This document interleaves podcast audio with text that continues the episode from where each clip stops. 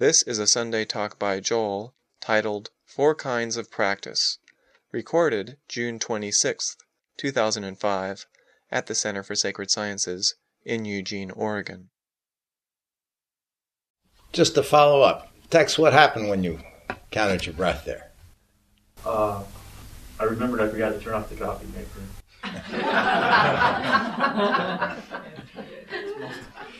this is interesting now, so just put that aside for a minute because later I'm going to be talking about how we get distracted by thoughts and stories and things. You just had a direct experience of that.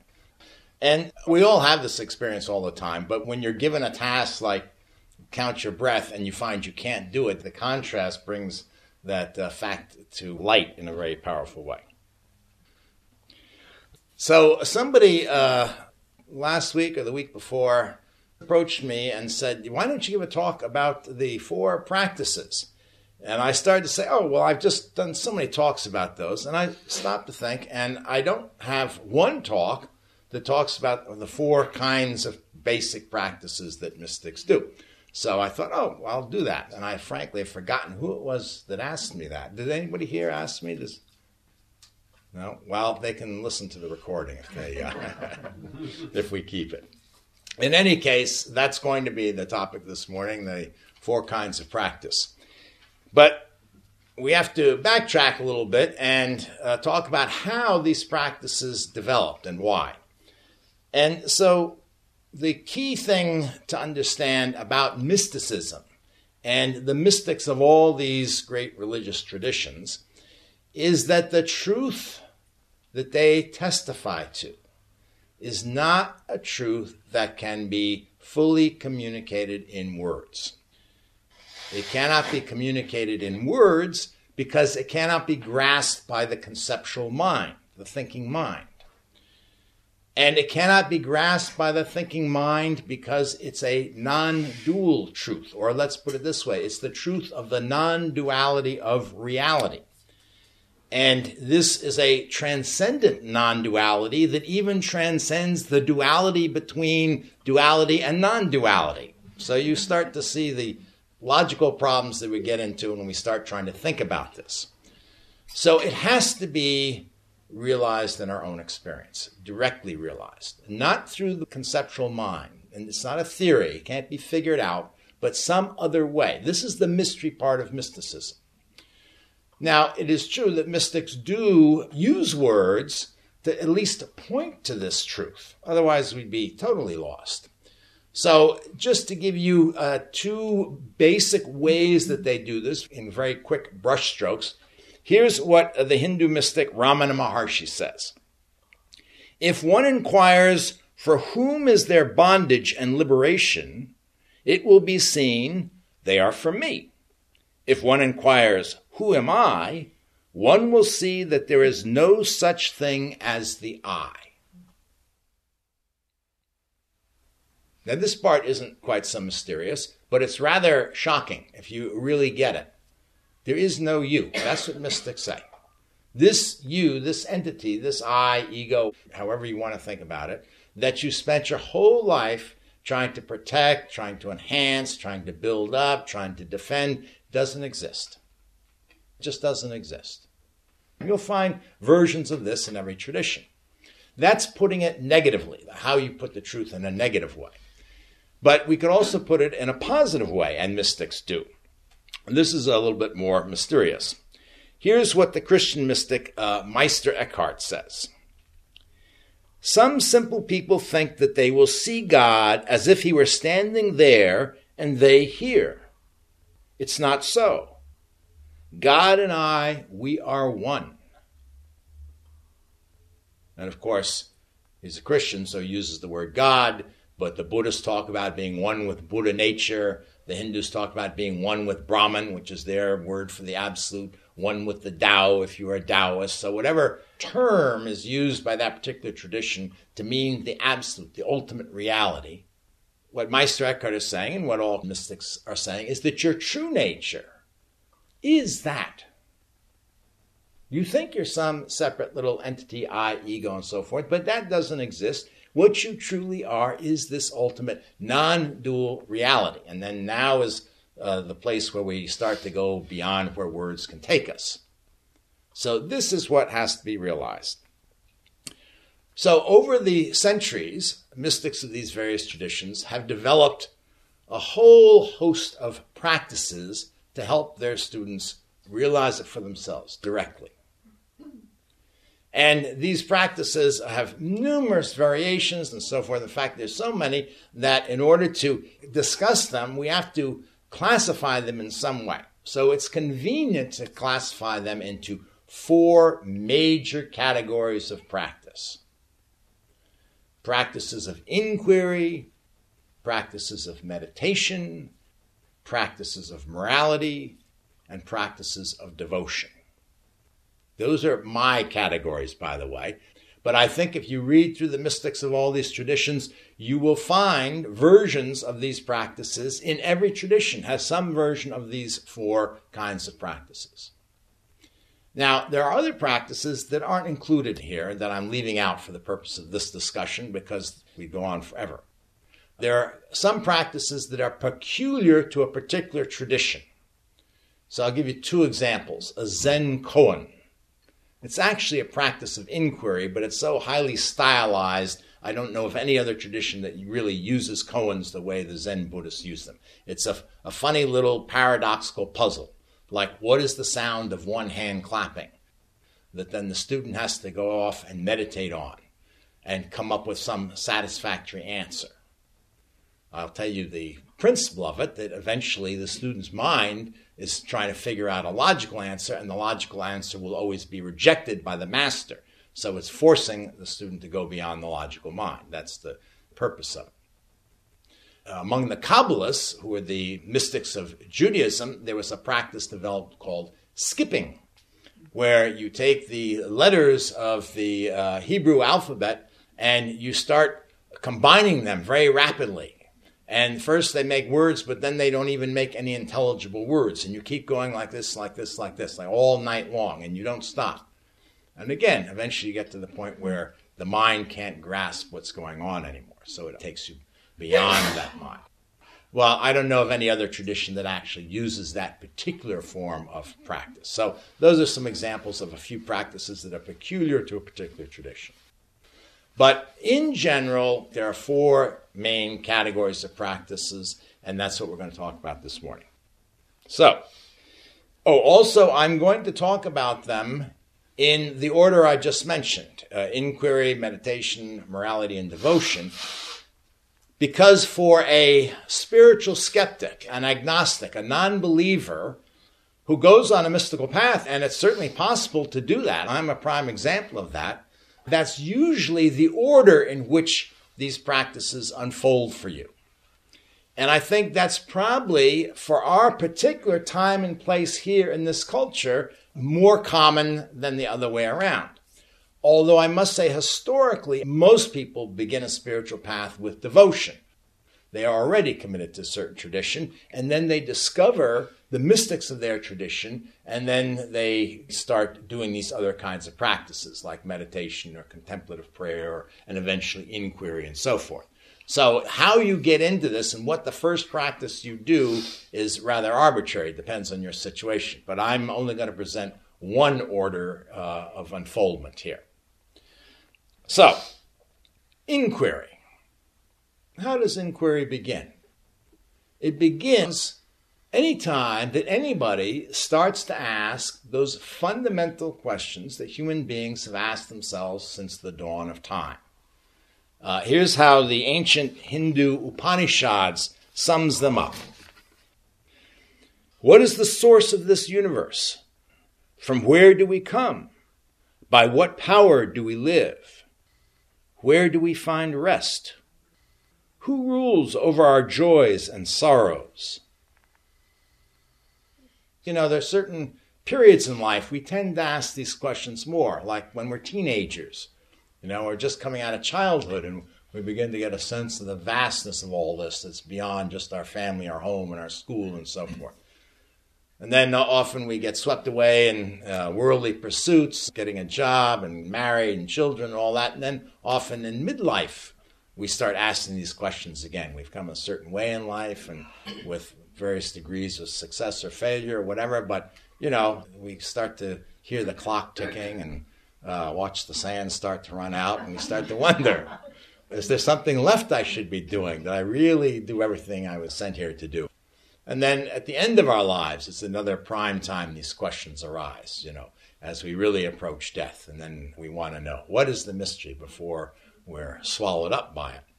But we can ask these questions at any time. And anybody who does ask these questions has already begun a practice of inquiry. But the mystics have a warning about this. Because the mystics say, don't be satisfied with any kind of theoretical, conceptual, dogmatic, doctrinaire answer even the answers given by your tradition, even the answers given by these venerable ancient scriptures. It's not that they're wrong, it's that if you just believe that, that becomes an obstacle for you because you don't have a personal experience of the truth. You don't have your own realization. You have a belief, you have a theory. And any belief you have, no matter how strongly you hold it, is subject to doubt eventually something's going to come along can make you doubt it. So it's not very secure. It, will work for a while, and for some people, works through their whole lives.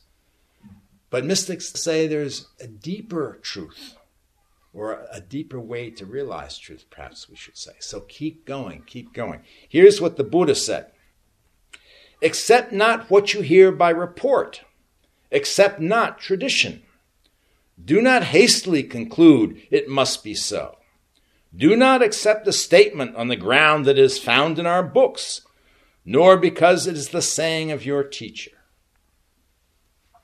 So we use the teachings, we use the scriptures as guides, but we don't stop with that. This is very important in, in a mystical practice of inquiry now. And this is where general inquiry, what is life all about, starts to uh, narrow down and become a mystical path.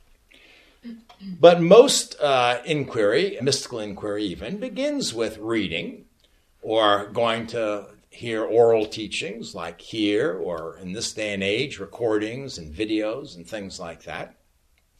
And that's perfectly acceptable. That's perfectly fine as long as we don't become attached to that form of inquiry. But also, if they're mystical teachings, they keep pointing us back to something beyond the words. And so, really, the heart of a mystical inquiry is self inquiry inquiry into who you are. And why? Because, as the Sufis say, quoting a famous saying of uh, the Prophet, Whoso knoweth himself knoweth his Lord. If you find your true nature, as Meister Eckhart said, you will find God. So, where do you look for God? You don't look for God out there. Look in here. And there's the same teaching in every mystical tradition. Uh, here's Anandamayi Ma. She was a great Hindu mystic of the last century. It is by seeking to know oneself that the great mother of all may be found. It's the same thing as saying, Whoso knoweth himself knoweth his Lord. Here's the Buddhist Zen master, Dogen. To study the Buddha way is to study the self. And I think uh, really the Kabbalist uh, scholar Gershom Scholem sums up this whole uh, practice of inquiry very succinctly and, and quite beautifully. It is by descending into the depths of his own self that man wanders through all the dimensions of the world. In his own self, he lifts the barriers which separate one sphere from the other. In his own self, finally, he transcends the limits of natural existence, and at the end of his way, without, as it were, a single step beyond himself, he discovers that God is all and all, and there is nothing but him. So we look into ourselves and we find obstacles and we find barriers and we find separation. But we keep moving, we keep going deeper and deeper, and we have finally arrived at this non dual reality again. God is all in all. There is nothing but God. It's just one. A one that transcends one and two and three and four. So, how do you then inquire into yourself? Well, a good way to start is to examine what you believe you are and look at that and see if it's true. The Hindus call this neti neti, which means not this, not this, or not this, not that, it's often translated. And so you just start, make a list of the things that you think you are. And different cultures, by the way, people have different ideas about who they are. Uh, some of them seem strange to us. Uh, Native Americans, at least I know among the Lakota, they think people have two souls. That's part of the makeup of a person. And they finally figured out what was wrong with white people, because white people were obviously crazy. And what was wrong with them is they were missing one of these souls. So, you know, that's Lakota psycho-spiritual view of white culture. Not bad, actually, if you think about it. but different cultures will have different uh, views of this, and different individuals within different cultures will have it. So it, that is not important. What's important is who you think you are. So, as an example, let's just say you think you're your body. So you look at your body. You have to spend time doing this, by the way, and you have to really concentrate and, and make an investigation and examine an inquiry and you see, what is a body? Well, a body is made up of all sorts of sensations and sounds, gurgling stomachs and smells and sights, you know, and all that stuff. But all this stuff comes and goes constantly. So, what body are we talking about? What body are you? It comes and goes in the long run. I mean, are you the body you were when you were two years old, or six years old, or 16? Too bad, but no, you're not. but even in this very moment, it's all coming and going. You aren't coming and going. And then who's experiencing all this stuff, these sensations coming and going? Aren't these phenomena arising in awareness, in consciousness? Well, what is experiencing all that? And then you can look at your emotions. And again, if you think you're your emotions, which emotions? You know, you woke up happy this morning and then you spilled the coffee and then you got depressed and then, you know, it's constantly changing. Who's feeling those emotions? Who's experiencing them? The same with your thoughts. They go a mile a minute. So, which thoughts? You constantly change your thoughts you had a whole different set of views at 16, we hope, than you have now, anyway. but again, even moment to moment, the thoughts are just arising, passing away, regardless of their content. Who's thinking those thoughts or who's aware of those thoughts? And your perceptions, just all the sensual perceptions, the sights, the sounds, everything arising, passing. Who's experiencing all that? This is the focus of this inquiry. Through this practice, you'll come to really experience that you aren't these things, neti neti. You really aren't your body or your emotions or your thoughts. So, who are you, though? That question remains. And if you're going to do this practice, you can't just be a dilettante about it. I mean, just because it won't work, you can't just read a book. Oh, you try it for half an hour and then go have some pizza. Here's what uh, Zen Master Hakuin says about this. Determined to see into your inherent Buddha nature, you should constantly ask yourself who is hosting your seeing and hearing? No matter what you're doing, whether you are walking, standing still, sitting down, or lying down, whether you are active or silent, whether you are in pleasant circumstances or unpleasant situations, plunge your spirit into this question what is it that sees everything here and now? So you get the idea. It doesn't mean you have to stop doing other things. It doesn't mean you have to quit your job and go meditate in a cave in the Himalayas. But in the back of your mind, you should be obsessed by this question. And you should be looking in all these circumstances because you'll see all the circumstances are changing. More and more will convince you that you aren't these circumstances. Who is aware of these circumstances? Who is experiencing it or what? So, this is how you pursue, from a mystical point of view, a practice of inquiry. Now, if you do try this, most of you, and most seekers in history have, run into a big obstacle. The obstacle is distracting thoughts. For instance, like you left your uh, timer on, what was it? Coffee maker. Coffee maker Still on. on. It's still on. still bugging you, isn't it? Still on. There you go. You sit down to make some inquiry. Now I'm going to watch my body sensations. So the next thing you know, you're off worrying about that your uh, coffee maker's still on. And if it isn't that, it's going to be something else. It's going to be the bill you haven't paid, or the fact you forgot to take your car in for a tune up, or whatever it's going to be. You'll be distracted. And you then go back and you try to do this inquiry, and you'll be distracted again this is known since the beginning. This is not some uh, modern problem. Here's St. Augustine, fourth century Christian. They strive to comprehend things eternal, while their heart flutters between the motions of things past and to come, and is still unstable. Who shall hold it and fix it, that it be settled a while, and a while catch the glory of that ever fixed eternity?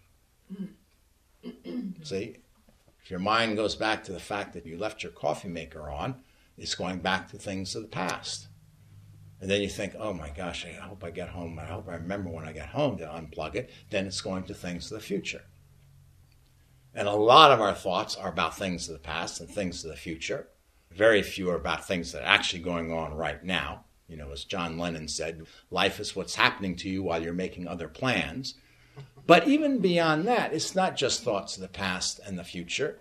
It's all the images and fantasies and memories and all that that's woven together in this great soap opera, your own personal soap opera that I call The Story of I, that plays 24 7 almost. It has uh, different versions of it at night, you know. It's like uh, you switch channels and switch back. And then there's some periods where you're just exhausted, so you just go blank. But basically, all your waking hours, this soap opera is playing, the story of I. And it's constantly absorbing your attention. It's constantly distracting you from being able to do any real serious inquiry or even to pay attention to the present moment. What is going on right now? That naked experience of what is going on right now. So the minute you start doing inquiry, you realize, oh my gosh, what am I going to do about all these unwanted thoughts now? And that is how and why mystics develop practices of meditation.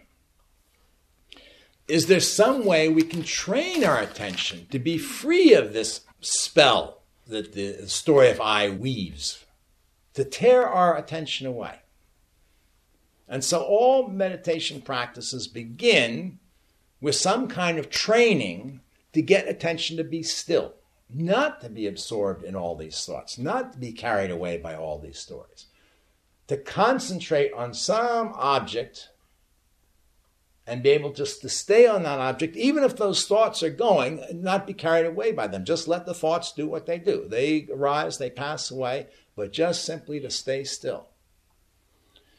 Here's what the uh, Hindu Upanishads say Take up the great bow of the Upanishads and place upon it the sharp arrow of concentration. Draw it back with a mind fixed on Brahman and strike the mark, that which is eternal. That's just what Augustine said, isn't it, really? I mean, even down to the use of the word eternal here, or the, whatever equivalent is in Sanskrit. Concentration, to be able to concentrate. So this is in all traditions. Here's the Buddhist uh, description of concentration meditation, which is one of the uh, points of his eightfold path to enlightenment. What now is right concentration? Fixing the mind to a single object. This is concentration. Develop your concentration, for he who has concentration understands things according to their reality. Because we can see them directly. We can see them without the filter of thought, without the filter of our preconceived ideas, without the filter of our stories. That's why it's the key to understanding reality. So, all these traditions, the same thing. You begin with concentration and you practice formally. Sit down and pick any object, doesn't matter. The breath could be a sound, the syllable, om, could be an icon, it could be anything. That's irrelevant from the point of view of the practice. It might be relevant to you if you are uh, belong to a particular tradition, what you pick, some sacred image or something, might help to focus your attention, to strengthen your concentration. But objectively, quote unquote, it's irrelevant. It's the principle of concentration. Then, once you have developed what the Buddhists call a serviceable mind, that's a mind that can place attention on any particular object for an indefinite period of time and not be distracted by thoughts. Once you've developed that, there are different kinds of meditation practices you can do. Meditation branches out, it's like a tree. So, concentration is the trunk from which the branches grow out. And in most traditions, there are two main branches. There are other branches as well, but we don't want to be here all morning. So, the two main ones are absorption and insight. So, absorption works this way if you concentrate on some object for a long period of time and you really develop your concentration, you will see that other objects start falling out of consciousness. You can think of it, you're just not aware of them, but there's a philosophical question if they're not in awareness. What does it mean to be there? But in any case, the experience is the mind eventually is blank except for one object, the object you're concentrating on. This, for instance, is well described in the Patanjali's Yoga Sutras, if you want to get a succinct description of how this works. And then, if you let go of that object, there is nothing there but pure consciousness. That's the classic meaning of samadhi. I say classic because it can also be used in other ways, but to go into a state of samadhi, high samadhi, ultimate samadhi, that is what usually it means. So it takes a lot of practice, it takes uh, a lot of concentration, takes a lot of time to develop that ability. It's usually easier for external renunciates to do than householders because householders have so many distractions. And it's not a guarantee of realization. It just puts you in a position where there are now no distractions. There's nothing there but consciousness itself. So the possibility of realizing that that is your true nature is higher. Then, as an alternative or at the same time, you can also take the branch of insight meditation. And insight meditation, you develop this ability to keep attention still. I'm giving you very brief sketches of this, by the way uh, just to give you an overview of how this stuff works. You have the ability to keep attention still. You're not going to any special state, just ordinary mind, and you become aware of everything arising, passing away, all the impermanence of everything. And then you start to watch where phenomena come from and where they go. And attention follows phenomena and they all come from consciousness and they all returned to consciousness very quickly.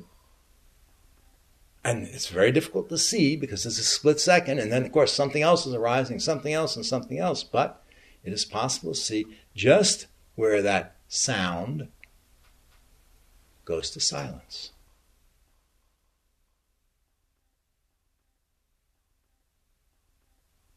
And if attention goes right there, it also returns to that source of all this phenomena, which is consciousness itself. So there's another possibility of realizing the true nature. So these are just two of the possibilities for meditation, but the point is they all have the same end ultimately in sight. The end is to have attention return to the source of even attention itself. Here's what Ramana Maharshi says If the mind is turned in towards the source of illumination, objective knowledge ceases and the self alone shines as the heart. And he's talking about self with a capital S, the true self. So, if you practice this for a while, you can then get glimpses of the truth. But the minute you've stopped your formal meditation, you will find that that old story comes rolling back. The whole story of I. Because it's extremely powerful and it's not made up just of thoughts. It's constructed of thoughts. That's actually what I is. It's a thought of I. But the story is driven by what the Buddhists call afflicted emotions self centered desire, aversion, pride, jealousy, envy, any of those emotions that revolves around the self. That's the energy that goes into this system and drives it around. You know, it's like a hurricane. A hurricane is made up of uh, winds and rain and clouds and energy. And the more it starts to form, the more it tightens into this pattern. And at the center of the pattern, there's this very clear I and it's nothing, but it looks like something because the pattern has formed around it. And that's a very good analogy for the I, the little I, the separate I that we think we are. It doesn't really exist, but it sure looks like it's there. And it's held in place by the story, the activity of the story, going around and around and around.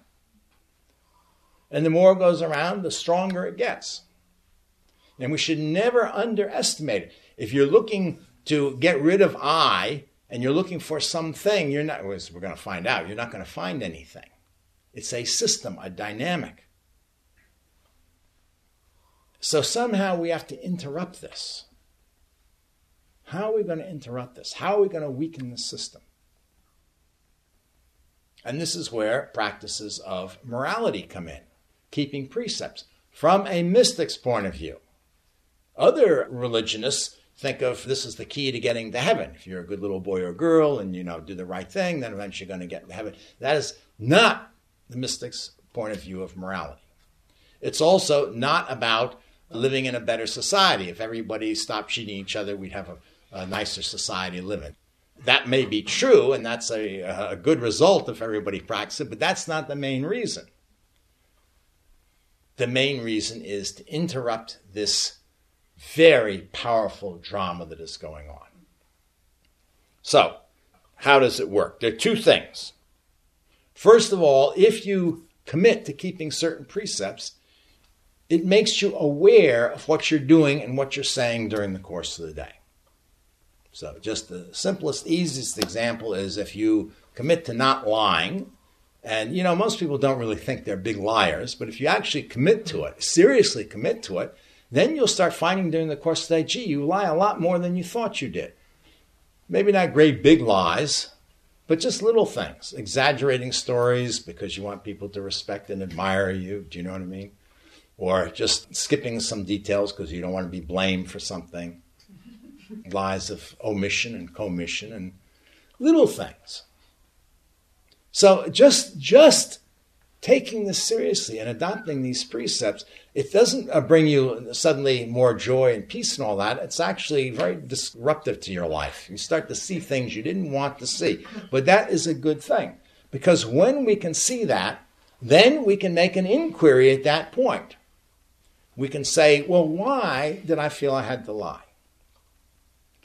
Why did I feel I had to uh, exaggerate this story that makes me look better? Is it because my happiness depends on people liking me and respecting me? Well, if that's the case, that happiness is very tenuous because you're never going to get everybody to like and respect you. Whatever you do, there's going to be somebody who doesn't like and respect it. Or to defend yourself. And then you're always living with the fear it's going to be discovered, whatever little, you know, faux pas you committed or mistake or error. So you can right there see how this hurricane gets built up over little tiny things that don't really exist. And when you can see that, and when you can see that in 99% of the cases when you lie, it's actually not causing you more happiness, it's causing you more suffering because of worry or whatever, then you can, at that moment, in the seeing, interrupt that. And it won't happen right away, but the moment will come where you're about to say the same old little lie and it just doesn't come out of your mouth. You just don't have to say it. And that's like starting to interrupt this whole hurricane. The less energy you put into it, the weaker it gets, you know. So then it starts to be just a tropical depression or it starts to fall apart, as they say. It'll come back, you know, uh, something will happen that'll stimulate it. But at least you're beginning to see the mechanism of how it works. It's so important. That's what moral practices do, keeping moral precepts. They show us in our own experience the obstacle to seeing our true nature, this illusion created by this story. This is why Al Ghazali, great Sufi, says The aim of moral discipline is to purify the heart from the rust of passion and resentment, till, like a clear mirror, it reflects the light of God. And then, of course, you can have two kinds of precepts. You can have negative precepts, the don'ts, thou shalt nots. You know, uh, there are five fundamental Buddhist precepts for even lay people not to kill, not to steal, not to lie, not to engage in illicit sex, and not to become intoxicated.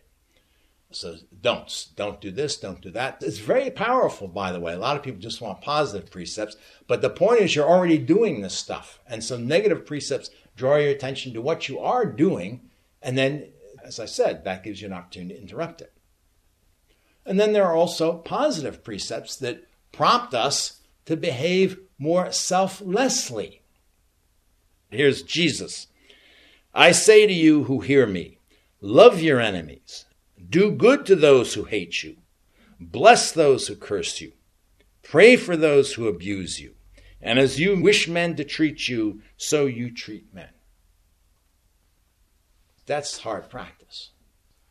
But when you do the practice, it's going to arouse all that self centeredness. And so you can see it. That's the whole point. It's not supposed to be easy. It brings it to light. And then you can see is this making me happy living this way? What would happen if I drop my animosity, my anger, my hatred, all that stuff I have for my enemies, which is just eating me up, you know? Often your enemies don't even know that you don't like them. Self inflicted pain and suffering. So it gives us a chance to see it and drop it. That's why it's so precious, so important to do. So practicing these moral precepts is really a very, very important part of a mystical path. And eventually you start to see in your own experience for yourself that the more selfishly you behave, the more you keep that hurricane going, you pump in all that energy, the more you suffer. And the more selflessly you behave, the more you just drop all that, the less suffering you have, and also the more your life is according with reality, which is selfless. Selfless in both senses the existential sense of there is no self, there are no selves anywhere. And it's selfless in the sense of giving. It's just all a free gift. It doesn't ask for anything back. It just goes on this miraculous display. Whether we're Uh, kill each other or not, the sun comes up gloriously and there's wonderful sunsets and mountains and you know the whole thing. I'm, you know, all for ecology and ecological responsibility and so forth. One of our precepts is stewardship. But I, I also have to tell you, people worry too much, you know. We're not going to destroy nature. We occupy a little cinder in all this. Just go out some, some night and look at the night sky. It's okay. Nature's going to be okay. It's kind of arrogant to think that we're destroying nature. So then finally, if you practice inquiry and meditation and morality, and now remember, we started with somebody who's a skeptic, who's a non believer, and all that, you'll start to get glimpses of this reality, this divine reality. you'll start to get insights. You'll start to get your own experience. Here's the way Rumi describes it. He's a great Sufi poet. Once the mirror of your heart has become pure and clear, you will see pictures from beyond the domain of water and clay. That's the mundane world. Not only pictures, but also the painter. Not only the carpet of good fortune, but also the carpet spreader. You start to have your own experience, your own spiritual experiences. And they will appear to you at first as coming from other, because you still have a sense of separation. You still have that sense of I, ego. But when the curtain parts for a moment, it's like a ray of light shines in. It seems like it's coming from outside. That's why people uh, have this impression of a God or goddess out there. It's not a false experience. That's just the way it has to be as long as we're deluded. But that also gives us an opportunity to practice devotion. You can't practice devotion to something you never experienced. It doesn't matter what you call it call it God, call it Buddha nature, call it the Tao. One of the most common terms that mystics have, which is quite beautiful and very appropriate for a devotional practice, is the beloved, just the beloved, the great mystery of the beloved. And you start to have a relationship with this beloved the reality of the relationship is like looking in a mirror. You know, you spend your whole life not looking at your mirror. Of course, you don't see anything. You turn around, oh, oh, you see something turning towards you. Oh, you turn away, it turns away. Turn back, oh, it looks back at you. You don't realize that it's the same. There's no real difference. So you think what's in the mirror has an independent existence. It doesn't. But that's the way it appears to you. That's okay, and that's fine because you can use that here. And that's what devotional practices are about. You use that experience and you use the feelings of awe and joy and bliss and reverence and love that that experience awakens in you. So then you want more. You want to know more. You want to know what this is. You're back into inquiry here. You're inquiring about God now, but you know, God and and you are the same. So it, it really doesn't matter. If you know your Lord, you'll know your true nature. If you know your true nature, you know your Lord. It's all the same, whichever way you come at it. The big difference between devotion and inquiry, and in a way, what makes devotion a more powerful practice and a faster practice is this. In inquiry, you are trying to be dispassionate. That does not mean suppressing passions and emotions. You allow them to arise fully and completely, but you're trying not to identify with them. You're trying to just experience them as objects arising in consciousness. In a practice of devotion, you take this love that's been kindled by these experiences and you channel into it all the desires you have for all the scattered things in the world. So normally, you know, we want this, we want that, and all our energy's all over the place. So now you take that energy and you channel into just one thing. You want the divine, you want the beloved. That's all. Everything else falls away. Just you and the beloved. Here's what Ramana Maharshi says If you give up all else and seek him alone, he alone will remain as the I, the true self. So often devotional practices begin with things like chanting and doing rites and rituals and stuff like that, stuff that arouses these emotions, that reawakens them and so forth. But the essence of it boils down to surrendering your will to the divine will, if you like. Surrendering yourself totally to the beloved. You know, it's like an old fashioned romantic love affair where you're going to give up everything for your beloved. It's not like a modern day love affair where you negotiate everything and make sure you get your piece of it. Now, the trouble is, when you start to do that, of course, you run up against the same old obstacles, those distracting thoughts that are churned up by that story of I. So here you are, want to surrender yourself completely to the divine, and you're worried about the coffee pot that you left on, you know? And all sorts of other silly things. So, what happens? Well, we need some sort of practice to develop our concentration. Here's Theophane the Recluse. He was a great Christian mystic in the Eastern Orthodox tradition. He says, God is everywhere. See that your thoughts too are always with God. How can this be done? Thoughts jostle one another like swarming gnats, and emotions follow on the thoughts. In order to make their thought hold to one thing, the fathers used to accustom themselves to the continual repetition of a short prayer. So here's the beginning of a contemplative prayer practice. And contemplative prayer practice really is like a meditation practice. It begins the same way. Usually in contemplative prayer practice, you begin with a little phrase, as Theophane indicates, or just a single word, Om, or Allah, Allah, or whatever works for you or whatever your tradition recommends. And you focus your attention on that. And when other distracting thoughts arise, there you carry it away, you bring your attention back to your mantra, your prayer, whatever it is. It operates just the same way. Again, the only difference here is that in meditation, you're trying to be dispassionate allowing emotions to rise and so forth, but not making any use of them. In devotion, you are using that love, that longing, that yearning that's been cultivated to focus your attention.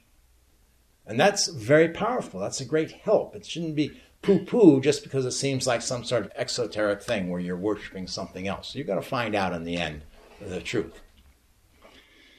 Then, the more you experience this, the easier it becomes because you're experiencing this bliss and this joy, you don't want other things now. And finally, there's nothing but you and God left. And that doesn't mean that you're oblivious to all your surroundings, but you see all your surroundings not in terms of your story, but in terms of the story of God. They all are representative of God to you. Every situation arises, you say things like, Well, what does my beloved want me to do in this situation? These are all creatures of my beloved. They don't have any more independent existence. It all comes down to one boundary between you and the divine instead of innumerable boundaries in your life. If you can see through that boundary, you've got it. See? Simplifies everything. And in fact, you finally get to the point where you realize that what is keeping you from the divine is you. Not anything on the divine side, it's you. So then you come to the final demand of a devotional practice, which is not just to submit yourself to God's will, give up your will for God's will, but to give up yourself altogether, completely. Here's what the Hasidic masters say Make yourself into a vessel for God's presence. God, however, is without limit. Endless is his name. How can any finite vessel hope to contain the endless God? Therefore, see yourself as nothing. Only one who is nothing can attain the fullness of the presence. So, that's a brief description of these four practices and how they each work, but how they also fit together. If you start on one, almost inevitably you're going to be led to other ones. And as I said, you might approach it from the other way around. You might start with devotion and end up with inquiry, but they all end up pointing to this single one truth. But I do have to tell you this about these practices they produce many benefits concrete benefits that you'll experience in your life, and they will, if you practice them uh, diligently, they will transform your life. They'll produce insights. They'll produce, they'll unleash, I should say, more love and compassion and joy in your life. They will free you from worries and distractions and this whole burden of self to a certain extent. So there are real benefits to be had on a spiritual path doing these practices. But the one thing they will not do is they will not themselves produce realization. the ultimate realization.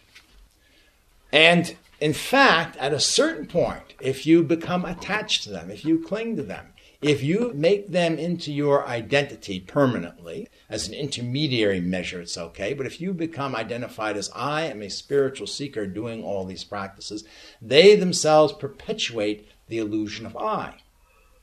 Because they perpetuate the illusion that there's someone in there doing these practices. And that's like that hurricane. It just keeps going round and round. And so there still seems to be that I that's in there doing all these practices.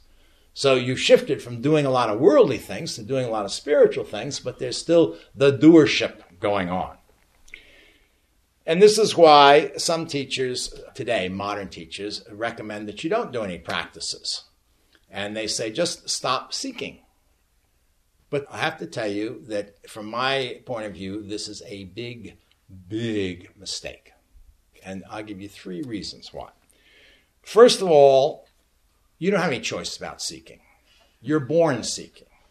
You may not be born seeking spiritual things, but you're born seeking happiness of some sort. You know, from the first time you went, ah, give me that toy, ah. you want something. You're grasping. So it's not like a big choice we have. Well, I think I'll seek or not seek. That is the condition of delusion. As long as you're an I, you are seeking. That's what I is. I is seeking. So this teaching to stop seeking, you can't do it. And in fact, if you try to do it, you're just perpetuating the illusion even more. So it's a little bit of smoke and mirrors here to say stop seeking. It doesn't work that way. But the practices actually do work but they don't work in the way you think they're going to work. That's the trick here. And now we're getting into the paradoxical mystery part of what a spiritual path is about. So, what do they do? They lead you to failure. You can't ever find your true self. Your true self isn't something defined.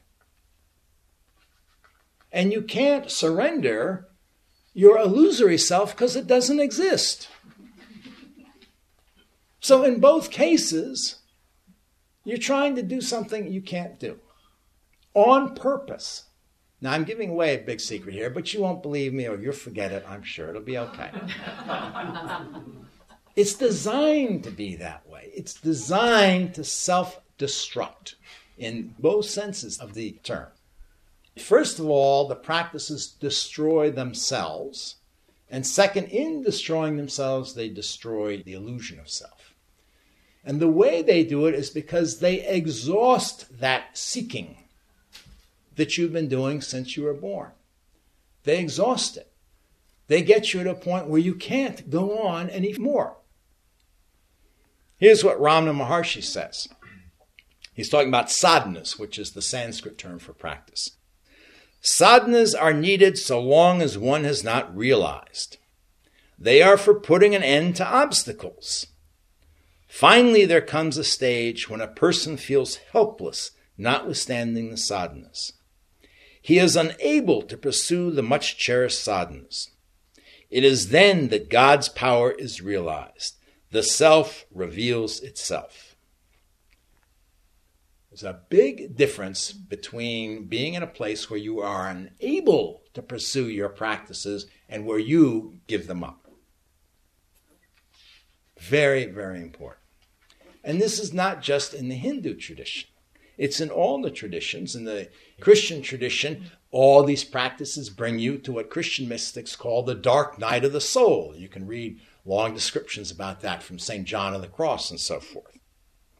Here's Zen Master Hakuin again, and he writes of the Zen practitioner that after exerting great effort, he will reach a point where his normal processes of thought, perception, consciousness, and emotion will cease. He will reach the limits of words and reason.